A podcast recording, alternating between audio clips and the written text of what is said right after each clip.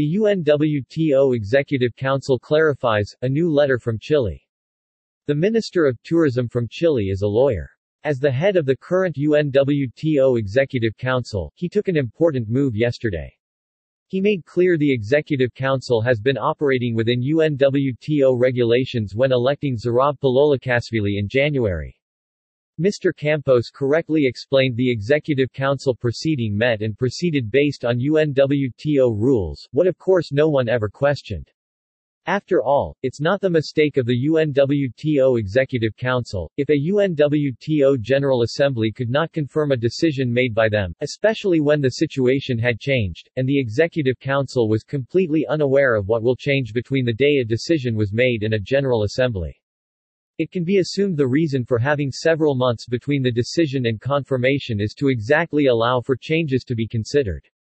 It's now up to the upcoming General Assembly of the World Tourism Organization UNWTO meeting in just a few days in Madrid to confirm or not confirm the recommendation of the Executive Council from January this year. When looking at UNWTO, when looking at the Secretary-General Pololikashvili, and when looking at how Executive Council members think today, it feels we may be on a different planet. The 33 members of the Executive Council namely 1. Saudi Arabia 2, Algeria 3, Azerbaijan 4, Bahrain 5, Brazil 6, Cape Verde 7, Chile 8, China 9, Congo 10, Ivory Coast 11, Egypt 12, Spain 13, Russian Federation 14, France 15, Greece 16, Guatemala 17, Honduras 18, India 19, Islamic Republic of Iran 20, Italy 21, Japan 22, Kenya 23, Lithuania 24, Namibia 25, Peru 26, Portugal 27, Republic of Korea 28, Romania 29, Senegal 30, Seychelles 31, Thailand 32, Tunisia 33. Turkey operated in good faith and under strict rules set when voting in January. Under the current rules, a confirmation of this recommendation is necessary with a two-thirds majority of the upcoming General Assembly. UNWTO Secretary-General Zurab Pololikashvili put the Executive Council on the spot, setting a shorter time frame for the election meeting. This was decided in a meeting by the Executive Council in the Secretary-General's home country, Georgia last year. This again raised eyebrows at that time. Executive Council meetings usually don't take place in the Secretary-General's home country. Because of this move, only one candidate from Bahrain managed to step into the race with very almost no opportunity to campaign during a coronavirus global lockdown. She never had a realistic chance, and six other candidates could not produce paperwork fast enough within the shortened time frame, and during a spike in COVID-19 to enter the race. If there was a bone of fairness in the Secretary-General's body, he would have requested to extend the election process beyond May. Instead, he pushed for a significantly shorter period for the Executive Council to meet again already in January to conclude the election.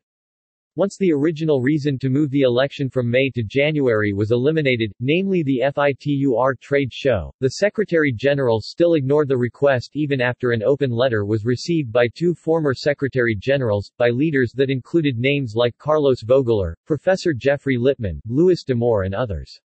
The letter urged the Secretary-General to move forward the election meeting of the Executive Council to the original date or better beyond. The Secretary-General knew very well allowing additional time would open the floor for competition. Instead, he concentrated all his effort leading to the January Executive Council meeting to cater to Executive Council countries, leaving other UNWTO member countries and the corona crisis, cooperation with the private sector, specifically WTTC on the sideline. When the Georgia Prime Minister hosted the dinner in Madrid on the night before the election, the Bahrain candidate stayed absent in protest. Clearly, this move manipulated a fair process, but all of this may have been within the set of regulations and policies. Of course, such regulations and policies were put in place when the world did not know about a coronavirus. As explained by the Honorary Secretary-General Francesco Frangialli in H's open letter published just this week, legality is not enough. In manipulating the process, you can be both legal and immoral. The electoral procedure can be formally in accordance with the statutes, but at the same time unfair and unequal. At the end of the day, not ethical. As Sophocles wrote, there is a point beyond which even justice becomes unjust. The second open letter presented by the former Secretary-Generals in regards to the finding of the Ethics Commission, and the finding itself should be the reason for any fair-minded member to say, wait a minute. So many facts the Executive Council didn't know when voting for Zurab Pololikashvili.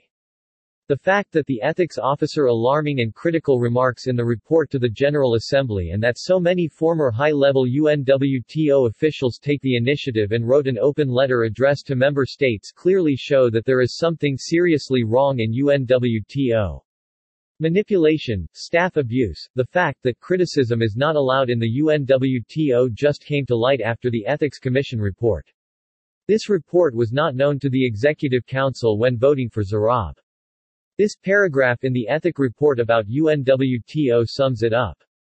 With more than 35 years of service under six general secretaries of the organization, of which more than 20 years have been dedicated to ethics and social responsibility, the Internal Ethics Officer is currently the official with the longest service in the United States the organization. For this reason, it has been able to observe with growing concern and sadness that the transparent internal practices that existed in previous administrations, among other things, in terms of promotions, reclassifications of positions and appointments, have been suddenly interrupted, leaving ample room for opacity and for arbitrary management.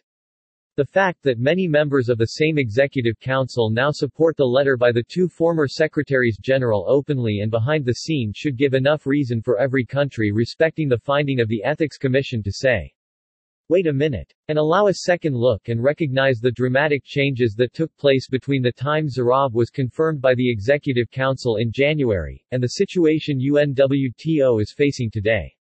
As well said by Francesco Frangialli his hope is, that the General Assembly, in its capacity of the supreme organ of the UNWTO, will do what is necessary to ensure a fair election in Madrid and a return to good management of the organization.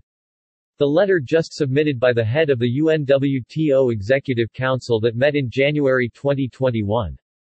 Dear Member States, the election process among the candidates presented by the governments of Bahrain and Georgia, carried out during the 113th session of the Executive Council, complied in all points with the statutes, with the procedure established by the Executive Council in Document CE 112 6 Reverend 1, as well as with the rules of procedure of the Executive Council and with the general rules for elections by secret ballot of the UNWTO.